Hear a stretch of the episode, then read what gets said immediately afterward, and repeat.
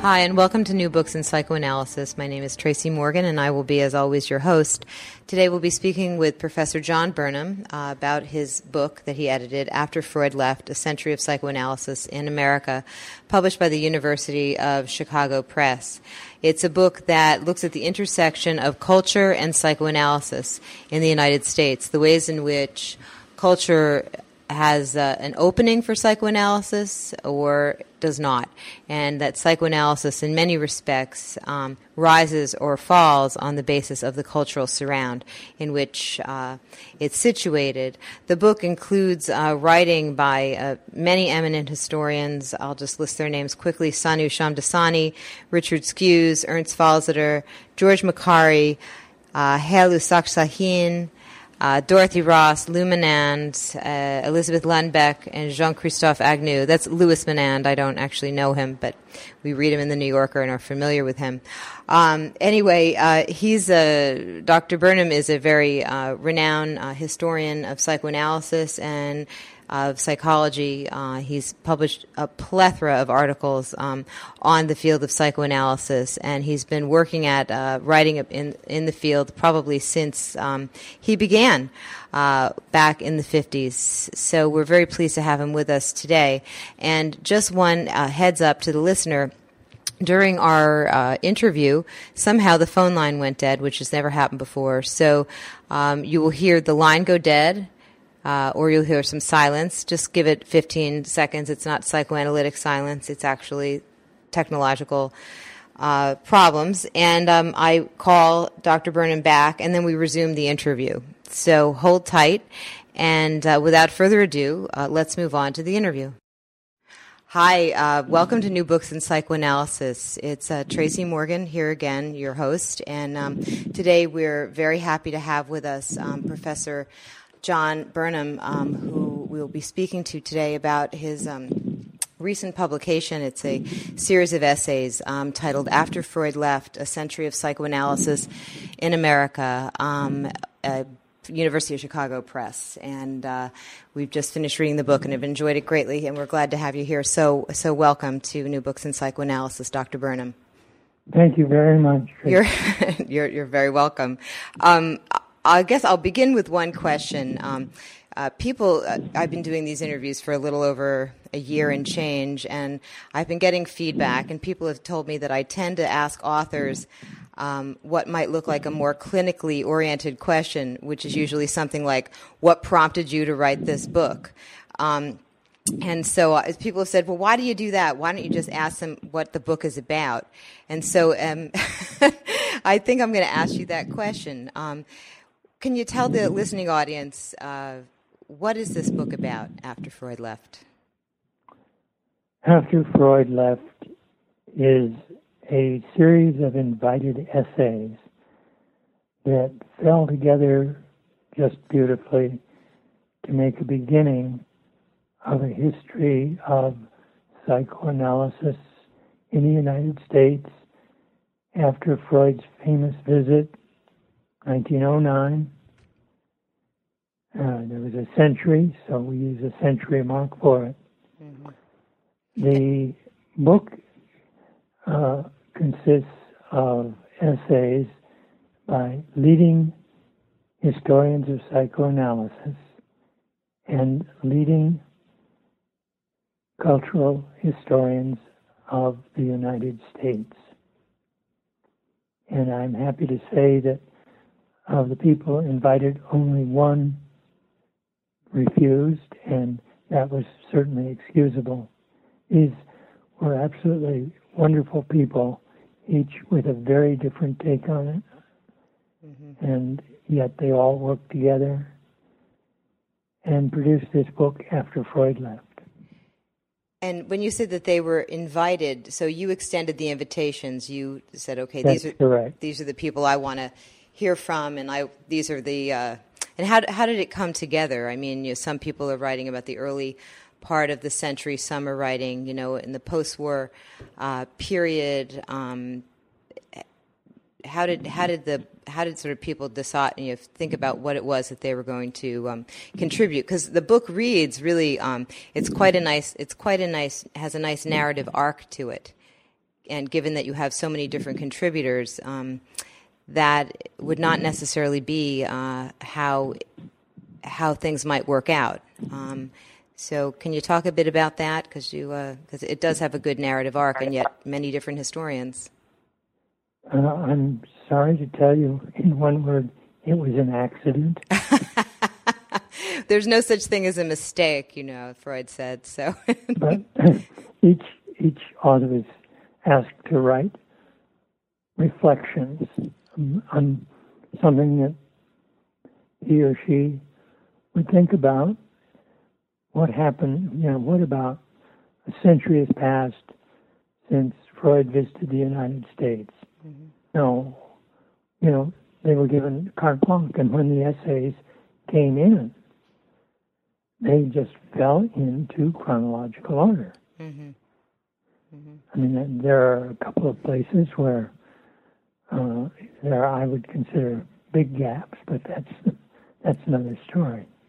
Well, that's an interest. That's an interesting story because as I um, as I read the book, there were moments where um, I thought, "Oh, what about this or what or what about that? What would you say the gaps um, were? Because there's there's certainly a lot more that can be written on this topic. Um, yeah, uh, the two major gaps that I noticed, and I think others did as well, um, the 1920s and 30s rise of the culture and personality school, when social scientists took up psychoanalytic thinking and this was extremely powerful mm-hmm. in the mm-hmm. United States, dominating.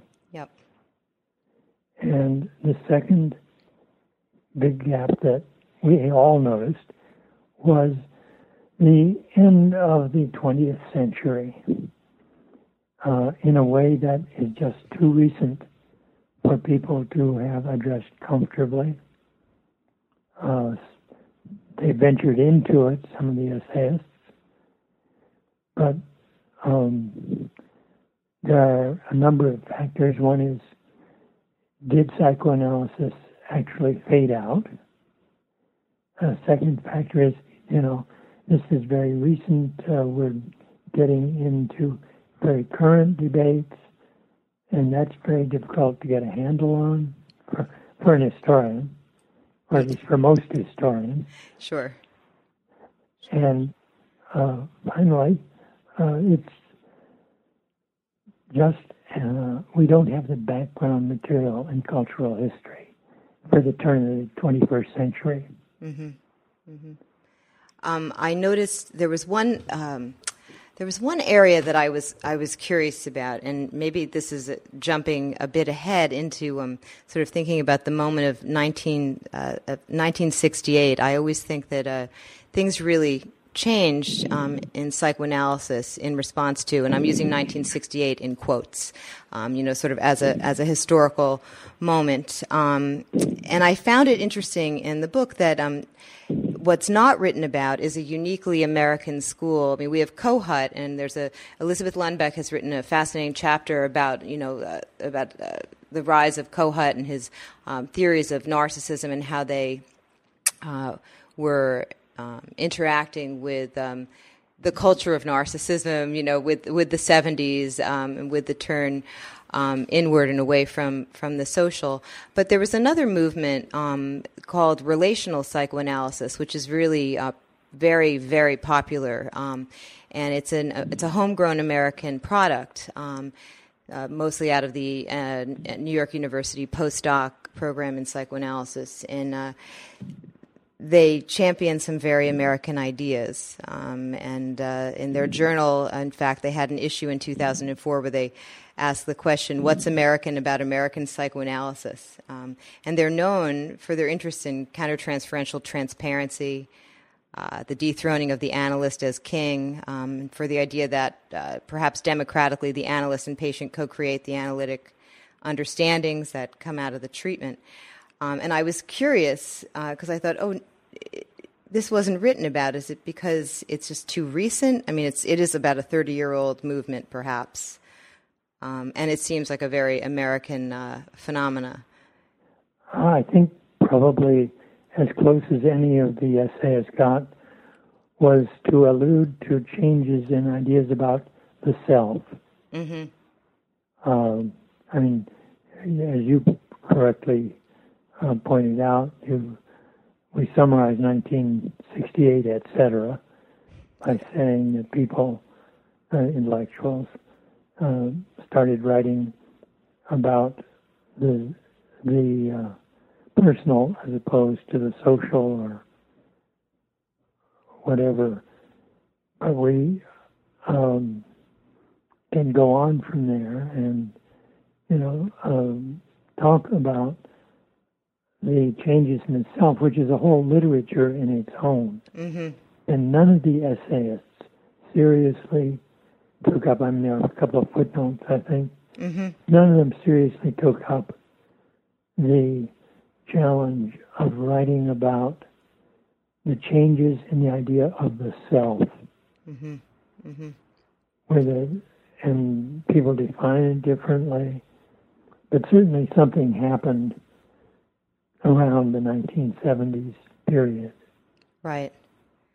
Yeah, I, I would I would say so because there's um a lot of uh, there's there's a move interestingly you know in in, in uh, sort of chronologically you know we begin with a psychoanalysis that has the idea of it's a one person psychology. There's one person in the room and that and there's one psyche in the room and that's the patient's. And this movement um, very much democratically oriented says there's there are two people in the room interacting with each other impacting um, each other. And possibly you know it's a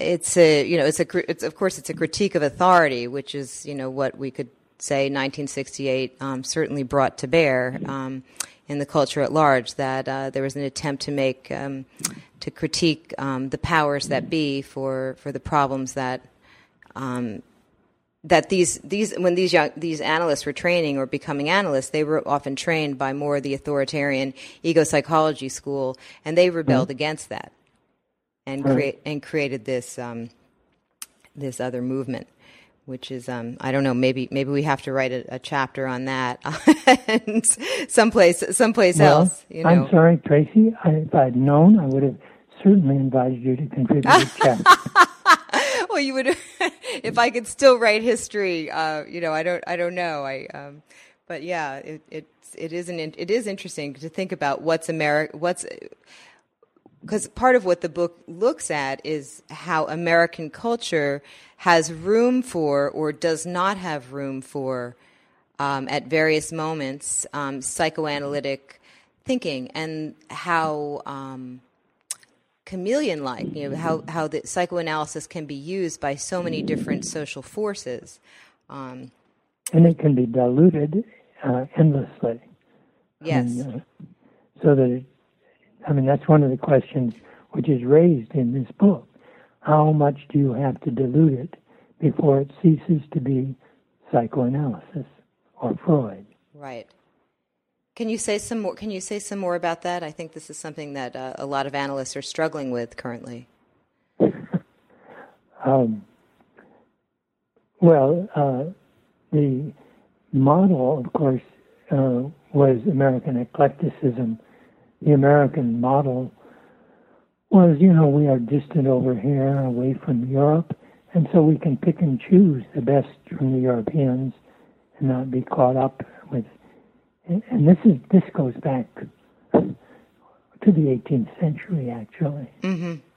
It's just a tradition, uh, and this was the accepted way. What is fair? You know, everyone has to be recognized. Uh, very democratic, and so we will pick and choose the best from whatever ever there is, and not exclude anybody, including psychoanalysis. Mm-hmm. And of course, for the Freudians of the mid 20th century, and for Freud himself, what this meant was that people missed the structure that underlay the intellectual structure that underlay psychoanalytic practice and psychoanalytic thinking uh, in general. I mean, how can you have um, how can you have drive theory without sex?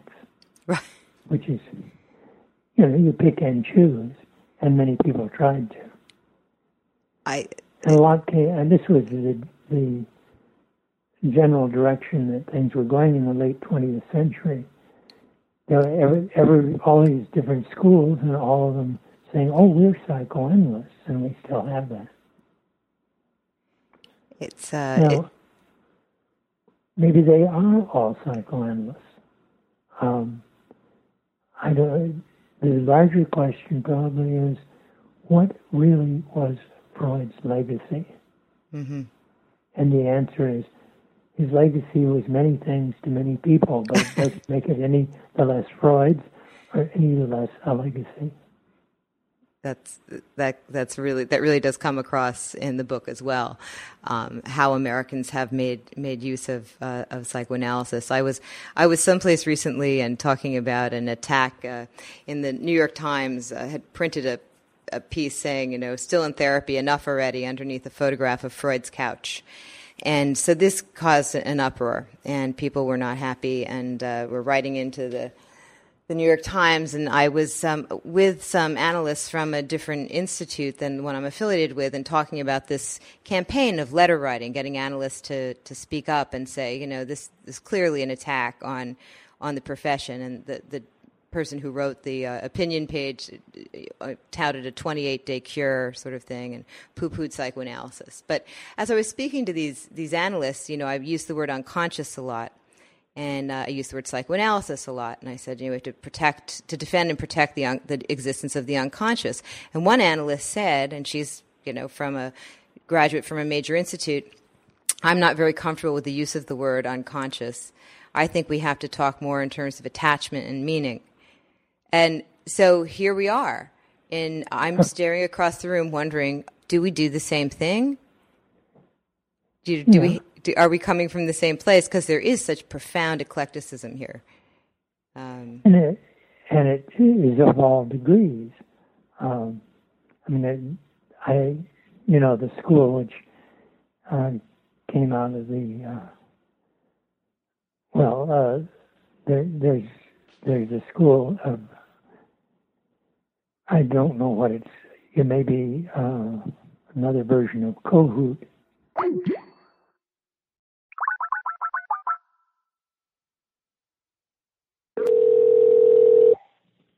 Yes. Hi, I think the line went down. I don't know what happened. Oh my goodness. Well, hold on. I've never had this happen. Um, uh, well, we just had a, a little bit of uh, of silence, and that's. we'll just pick it up from where we were. You were saying there's a school that it was related to um, the Kohutians. Well, uh, all yeah, and all of you know, with this emphasis on uh, without going into the background, the emphasis on siblings as opposed to uh, parents, if you want to say, must, you know, one of the major questions was, can you have Freud without the Oedipus complex? right.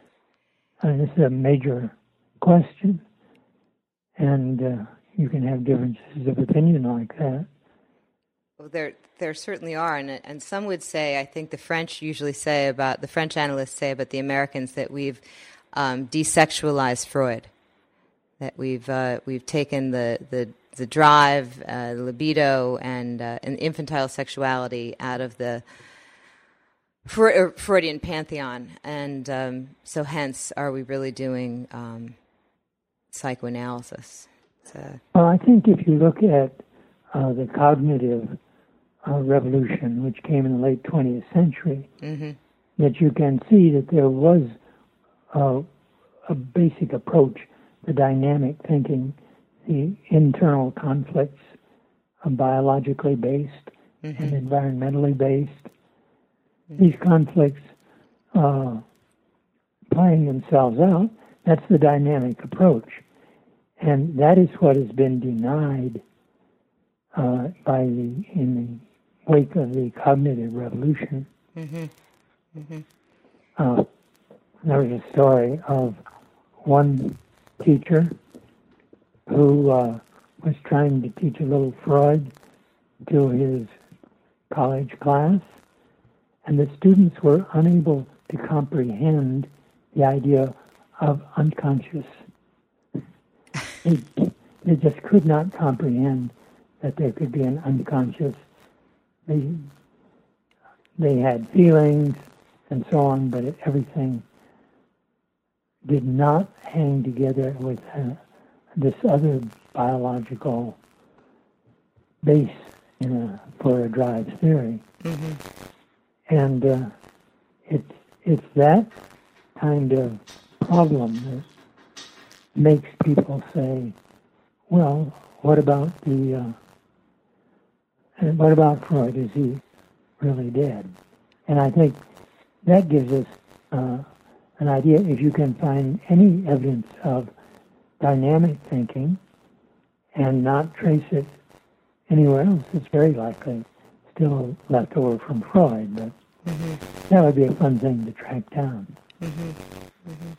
Yeah, it's interesting the uh, the fate of uh, of the unconscious, um, or the ability to acknowledge that there that there is an unconscious. Um, is uh, we, we talk about that uh, a lot. I think how it's been kind of wiped out. It makes people uh, uneasy. I mean, psychoanalysis um, should make people uneasy. I think because it is uh, it does talk about uneasy making uh, topics. Um, I think I wanted to ask you um, about this. I was I was thinking that uh, a lot of people may not know who are listening um, that uh, med- the medicalization of psychoanalysis, um, the uh, request that a person have an MD, um, be a psychiatrist, um, is a is a pretty uniquely American uh, phenomena.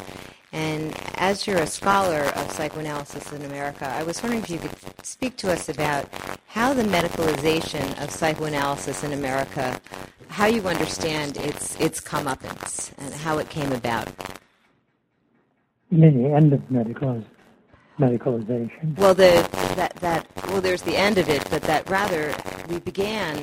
At least this is my understanding, um, and it was upsetting to Freud um, and to Ferenczi and, and to many. Um, but that uh, the the push, for instance, of the New York Psychoanalytic, you know, some of the more um, uh, early, you know, early uh, institutes that were founded um, wanted um, there to be MDs. Isn't that correct? To that that yes, was who yes. they would train. The, the MD was required. The MD was required. I think a lot of there's a lot of confusion. Um, uh, I think about this, like why, what was the need for the MDs? Because you don't see this in Europe. You know, you're not reading analysts in Europe and going, "Oh, he's a, he's an MD." That it's almost rare to find. Um, can you help the audience to understand why why we went the med- why we went the medical route um, at the begin at at psychoanalysis's beginnings in this country? Uh, there are a couple of reasons. Historically, of course, it was a way of keeping uh, fringe characters out of psychoanalysis.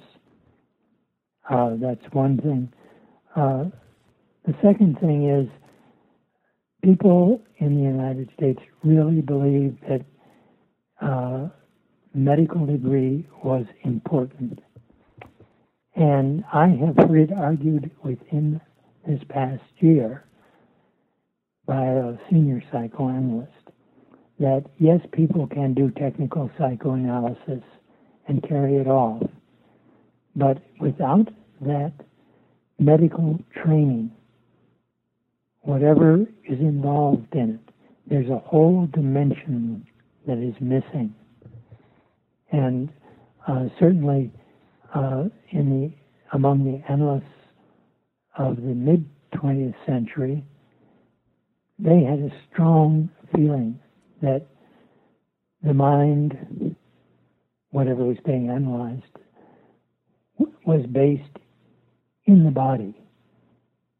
And I was deeply impressed by how quickly the really good analysts would refer a patient to the neurologist rather than just carrying on. Mm-hmm. Mm-hmm. Uh, rather than saying, well, it's all in your mind. Mm-hmm. And, uh, you know, one sees dramatic cases in which the clinically experienced physician doing psychoanalysis picks up on, in one case that I saw, um, Pick's disease, mm-hmm. which would not really be known even to a very well trained lay analyst. Mm-hmm. Mm-hmm. And this, this is just a whole approach. The patient is a medical patient, and it's, uh, of course, um, the other historical force was the entrance of psychologists, right. well trained psychologists, into psychoanalysis, uh, encouraged uh, in the 1940s by um, government fellowships and government programs because there just weren't enough people, and these were very talented people. Uh, the psychologists were. Mm-hmm.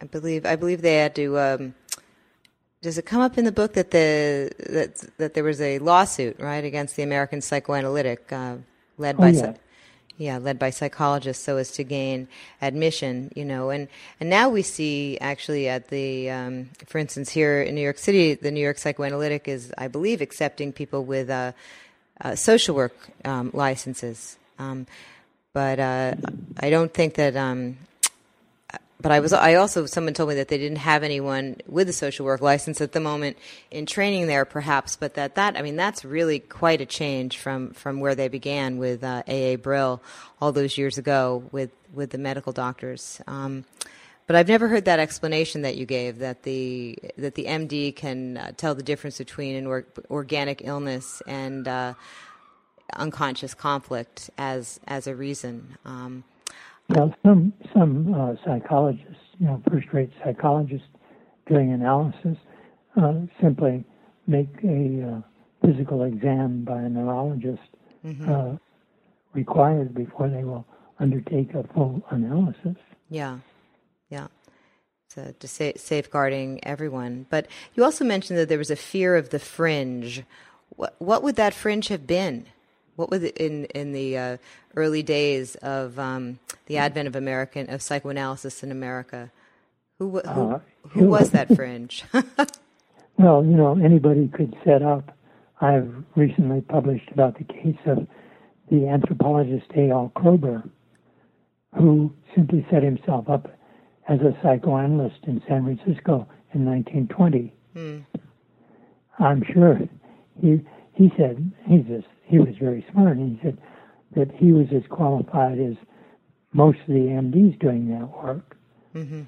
because he was intelligent, he could read, and he understood, and he was well read, and he had um, had a little psychoanalysis, not much, mm-hmm. and you know whatever was co- customary in that day. But here's someone who just put up the shingle psychoanalyst, and the patients would come. Mm-hmm. Mm-hmm.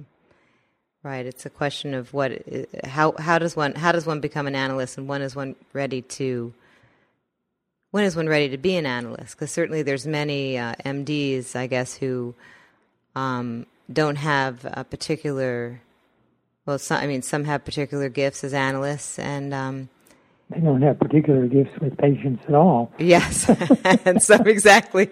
I'm, better you say it than me. So yeah, and I've I've I've met I've met both and have wondered like you're an analyst. Are you sh- sure? Um, oh. You know, say say la vie. Um, but you, one of the things that uh, I was rereading um, in preparation for the interview, I was going through a book I'm sure you know well by Nathan Hale, uh, yeah. the rise and um, crisis of psychoanalysis in the United States. And I was thinking that at the end of his book, which it, that book goes uh, follows from 1917 to 1985, the profession here, and my sense is that he he says the profession is it was in a state of disarray and decline uh, at that point because of um, the strident uh, demands. Uh, at least this is my reading of it. The strident demands imposed by positivism, by you know Karl Popper's critique, etc. And I was thinking that that your book suggests something um, different. That the decline um, has less seems to have less to do with a debate about science um, and uh, and research and uh, scientific proof of the you know is psychoanalysis a science? Um, so how how do you think in your book um, uh, the reasons for the decline of the position of psychoanalysis in the culture um, are understood? Okay uh, let me just say that uh, the DSM-3 in 1980 uh, and the changes in insurance have damaged psycho- classical psychoanalytic practice more than anything. Mm-hmm. It's, um, I believe it's a, it's also affected psychiatry in general. I think it's the first time that a formal uh, economic change has uh, shaped a whole medical practice. I don't know of any other time when economics determined medical practice. Mm-hmm. But um, the essayists in the book um, generally are uh, measuring, in the late 20th century, are measuring intellectual impact. How explicitly do people talk about psychoanalytic ideas? Mm-hmm. And I think they're examining texts and uh, I think they're examining uh, the conversations they hear and the, the uh, papers they read. Mm-hmm. Uh, and I think they're also saying they're very much aware of how Freud was everyday conversation and Freudianism pervaded everyday conversation in the mid 20th century among intellectuals. And of course, that reflected itself in the popular realm as well. Mm-hmm. Mm-hmm. Uh, the, you, we're just having a series of uh, old films which show uh, psychiatric treatment, supposedly, or people will write about the history of Freud in the theater, which goes way back. Mm-hmm. Mm-hmm. Well, what is it's funny in reading the book, um, I was struck by uh, you know how psychoanalytic ideas seem to be adding so much to the fields of sociology, anthropology. Um, you know, even perhaps you know we had probably more uh, I wonder if there was more writing and uh, from psychohistorians then the mid-century than than now. Um, the names Marcuse, Norman Norman O. Brown, Lionel Trilling, um, Alfred Kazin, they all come to mind, um, and they're and they're peppered throughout the book. And you realize these are some major thinkers mid-century in a variety of fields, um, really taking seriously uh, uh, Freudian thought. How how would you describe the status, um, or maybe it's the fate, of uh, psychoanalysis in the academy uh, currently? Uh, well, what's happened is I think it's moved. uh huh. Where did it go? it has gone um, from uh, psychology, where it used to be much better entrenched than it is now. Mm although there are still 3,000 members of the psychoanalytic division of the American Psychological Association. Yep. Um, there, uh, where it has gone has been to film studies and uh, to interdisciplinary humanities and other interdisciplinary programs which are not well defined and not well organized, but there are a lot of them and they're very well supported. Mm-hmm. And there's another factor that's come in. Uh, most well trained analysts have always held that Freud made a great break when he decided that he was not seeing neuroses that were caused by trauma, but was seeing neuroses which developed out of internal drives and experiences. Mm-hmm. Um, of course, the trauma has come back. And people talk a lot now about trauma, and you particularly hear this, I find, in humanities and uh, film studies. It's an odd place. Yeah. Um, I'm not myself currently up on this, and none of our essayists took this up in any serious way. As I say, it's a great gap in the book. I think, um, yeah, there there really has been a turn um, uh, from um, unconscious conflict to um, real life trauma, and possibly a turn from away from uh, repression to the term dissociation. Uh, so you you know, so you really you do really see that um, as popular um, on the American scene. Anyway, I don't think as popular um, in England or or France, um, or certainly not. I don't think in. Uh, in Argentina, but here we, we do we do focus on trauma. We seem to be interested in um, what really, what quote unquote, what really happened, rather than what the individual made of what happened. Um, and it, it's it's curious that uh, other th- other formulations of, of Freudian thought that aren't about trauma are having a hard time. I think, is, if I understand what you're saying, that they don't really have, they're not really getting much play. The drives, the conflicts, the you know, the Oedipal um, mm-hmm. situation. Um, I wonder, uh, do you have any thoughts about the turn toward trauma?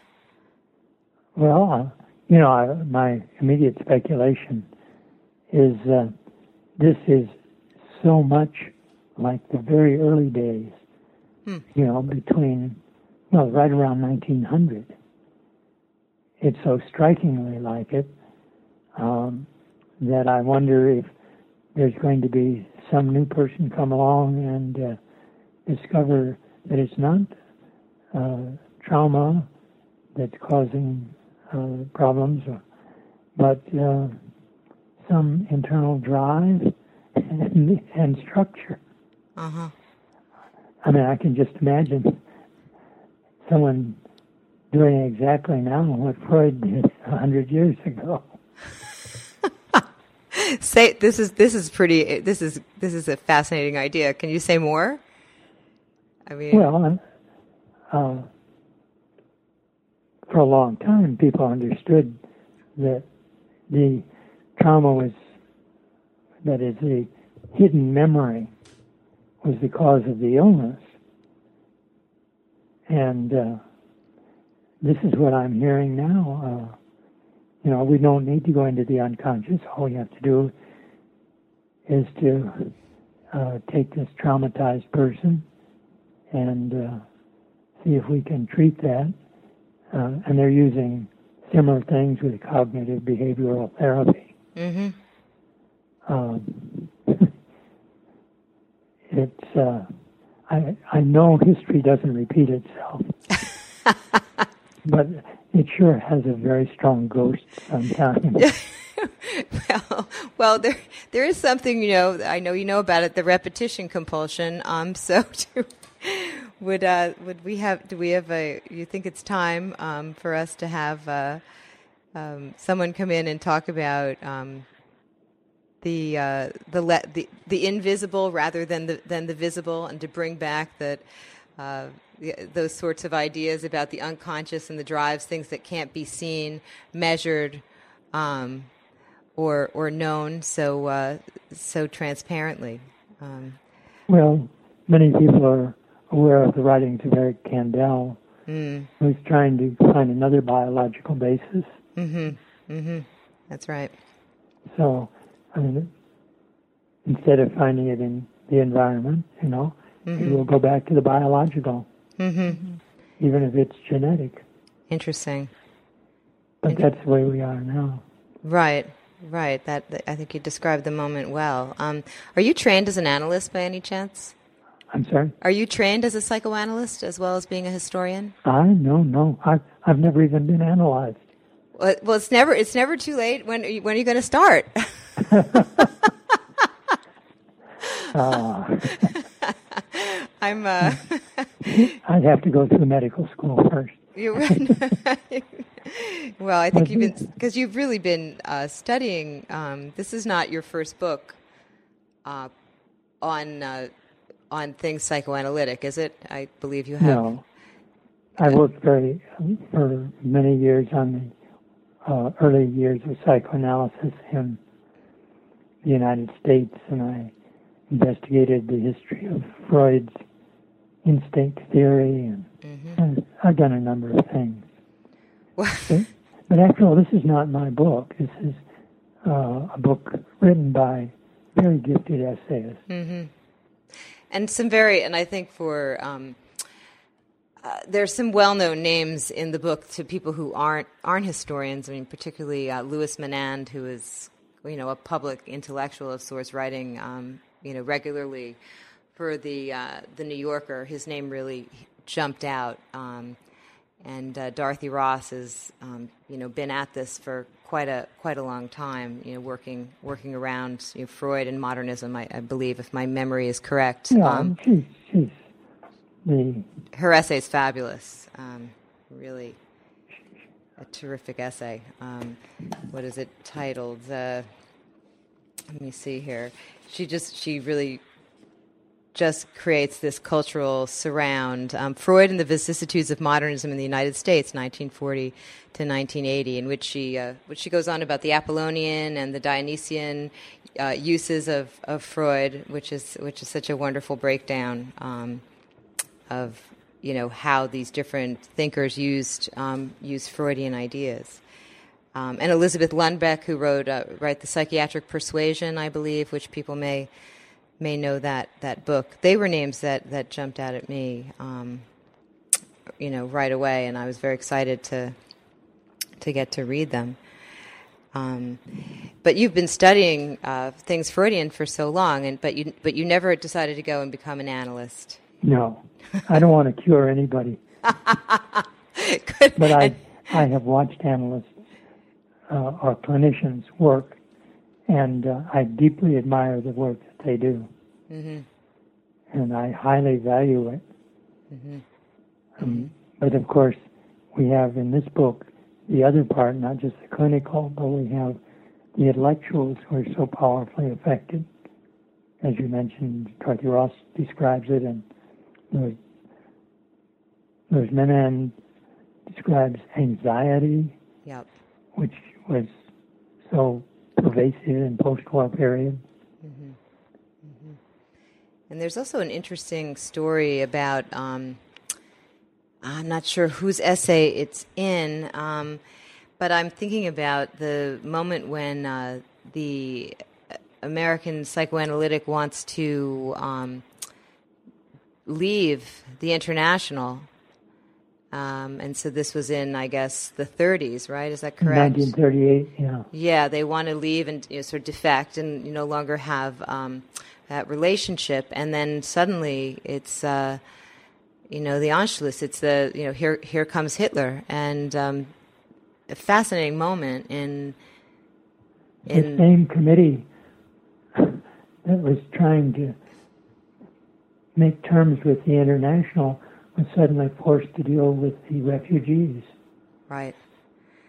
very dramatic, yes. That's in uh, Makari, George Makari's essay. That's it, right. right. And he, of course, has written this great book on the origins of psychoanalysis. Yeah. Yeah.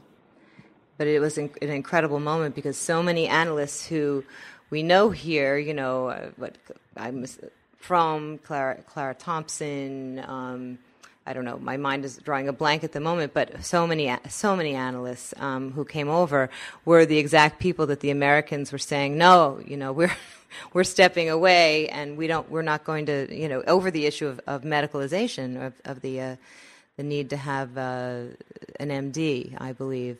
So um, those same people came over to really. Um, plant seeds, uh, psychoanalytic seeds in this in this culture that wasn't perhaps really uh, ready to have them.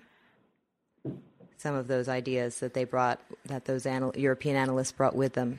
Well, they were very attuned to philosophy and theory, mm-hmm. and uh, they did deeply affect Americans in that way. Mm-hmm. Mm-hmm. Um, they certainly were very talented intellectuals, uh, very well educated in the classical way mm-hmm. in European culture. Mm-hmm. I think it greatly upgraded things, but there were some very smart Americans too. Mm-hmm. Who comes Who comes to mind? Lawrence Kubie, mm-hmm.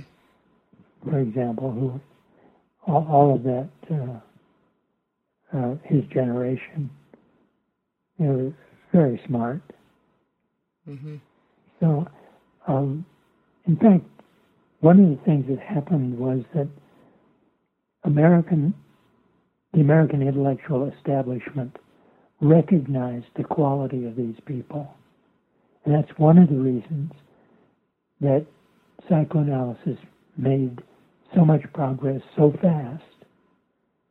It's simply uh, the ability of American intellectuals to recognize quality. Mm-hmm. Mm-hmm. I don't know how else to put it. Mm-hmm. There's nothing particularly subtle about that. Uh, the content of what they were saying was in some ways not so important as the just the quality of it, mm-hmm. quality of the thinking, and that that it, that Americans could recognize and accept that is a, an interesting and curious phenomenon in itself. Mm-hmm.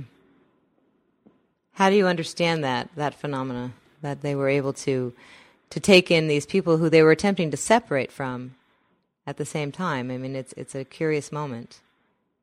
Um, they were very intelligent, and uh, the other thing is that psychoanalysis has had a huge intellectual framework uh, undergirding, and if you recognize the power of of that thinking, and it was classical Aristotelian thinking mm-hmm.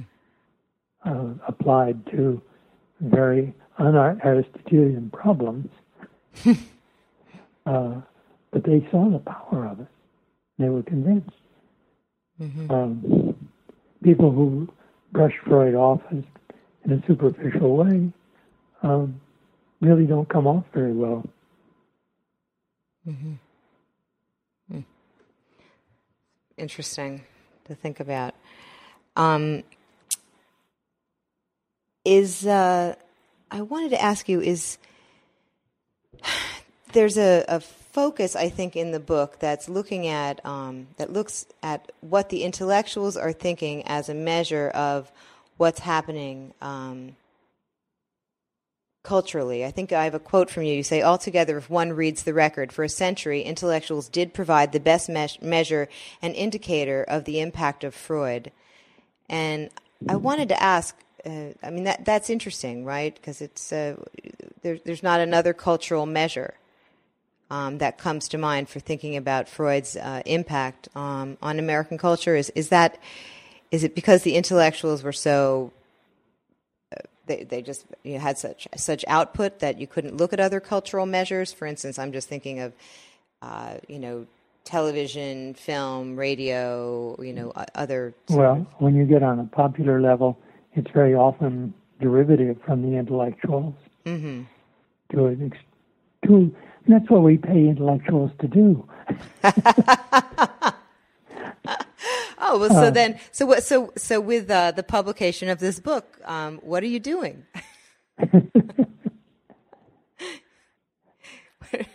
what would you how how would you like to see it go? I mean, because this book is you know it's being reviewed. I mean, as I uh, as I mentioned, um, Dr. Burnham and I had a, a, brief phone call earlier today um, just to check on something, and I mentioned to him that in a local publication in Brooklyn called the Brooklyn Rail, uh, his his book is reviewed and it has a nice photograph, you know, of the book, and it's a it's a very overall very positive uh, review.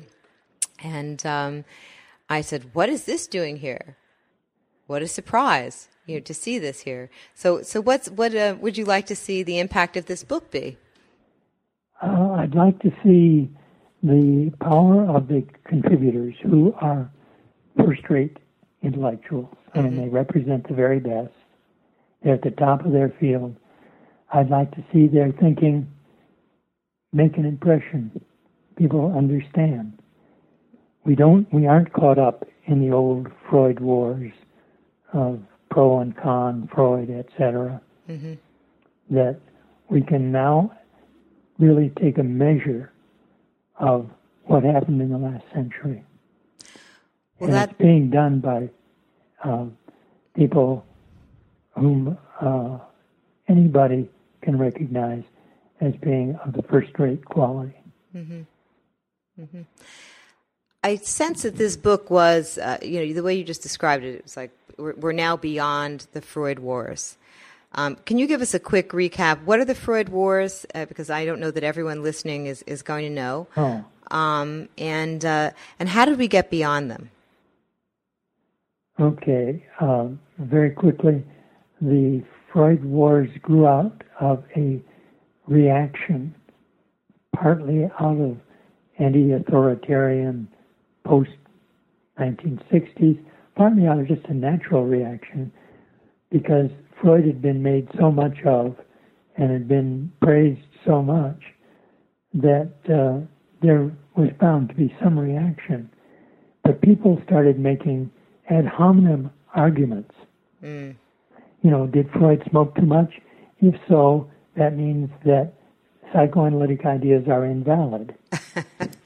and that's the logic that was involved. Uh-huh. And of course, people came in on the other side, and it got very ugly. I I thought it was not productive of anything good.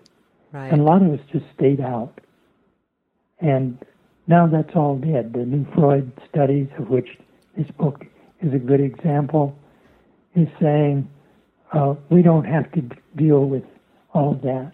We're dealing with what actually happened, the power of psychoanalytic ideas, and what happened to them, and what that tells us not only about psychoanalytic ideas, but about the culture itself. Mm-hmm. Mm-hmm. Right. That's uh, well put, and it is it is something to think that not too long ago, those Freud wars were were brought you know were were uh, really uh, still on fire. I, I, think that there were there was the big argument about the um, uh, what was it the Smithsonian right back in no the Library of Congress yeah Library yeah, yeah. In, in, the mid nineties yeah, that was that was like the last throwdown. You know, that was really. yeah. Nobody, nobody wanted to have anything to do with that. Right. Uh, it was just very ugly and and uh, so on. So what we have now are the new Freud studies, and they are fresh. They're different. They're, I think it's generational. Mm-hmm. So it's international. Mm-hmm. Mm-hmm. And uh, as I say, I think this book represents uh, the kind of scholarship we're going to have on Freud now. Well, that's very that that's exciting and, and welcome because it's really uh, very thought provoking, and I I enjoyed the book um, very much, and I'm hoping that the uh, readers, I mean the listeners out there, will will go out and get a copy um, because I think to begin to think about our history as analysts and our future. Um, you know, this this book it provides a terrific terrific grounding and has uh, marvelous uh, marvelous stories contained within it of uh, of what uh, ways in which psychoanalysis on the American scene has um, has uh, flourished, has perished, has come back again.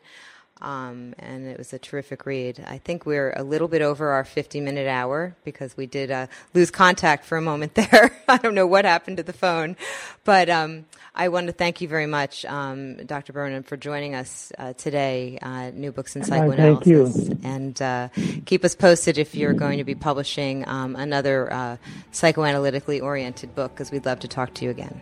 Okay. All right. Bye bye, everyone. Thank you.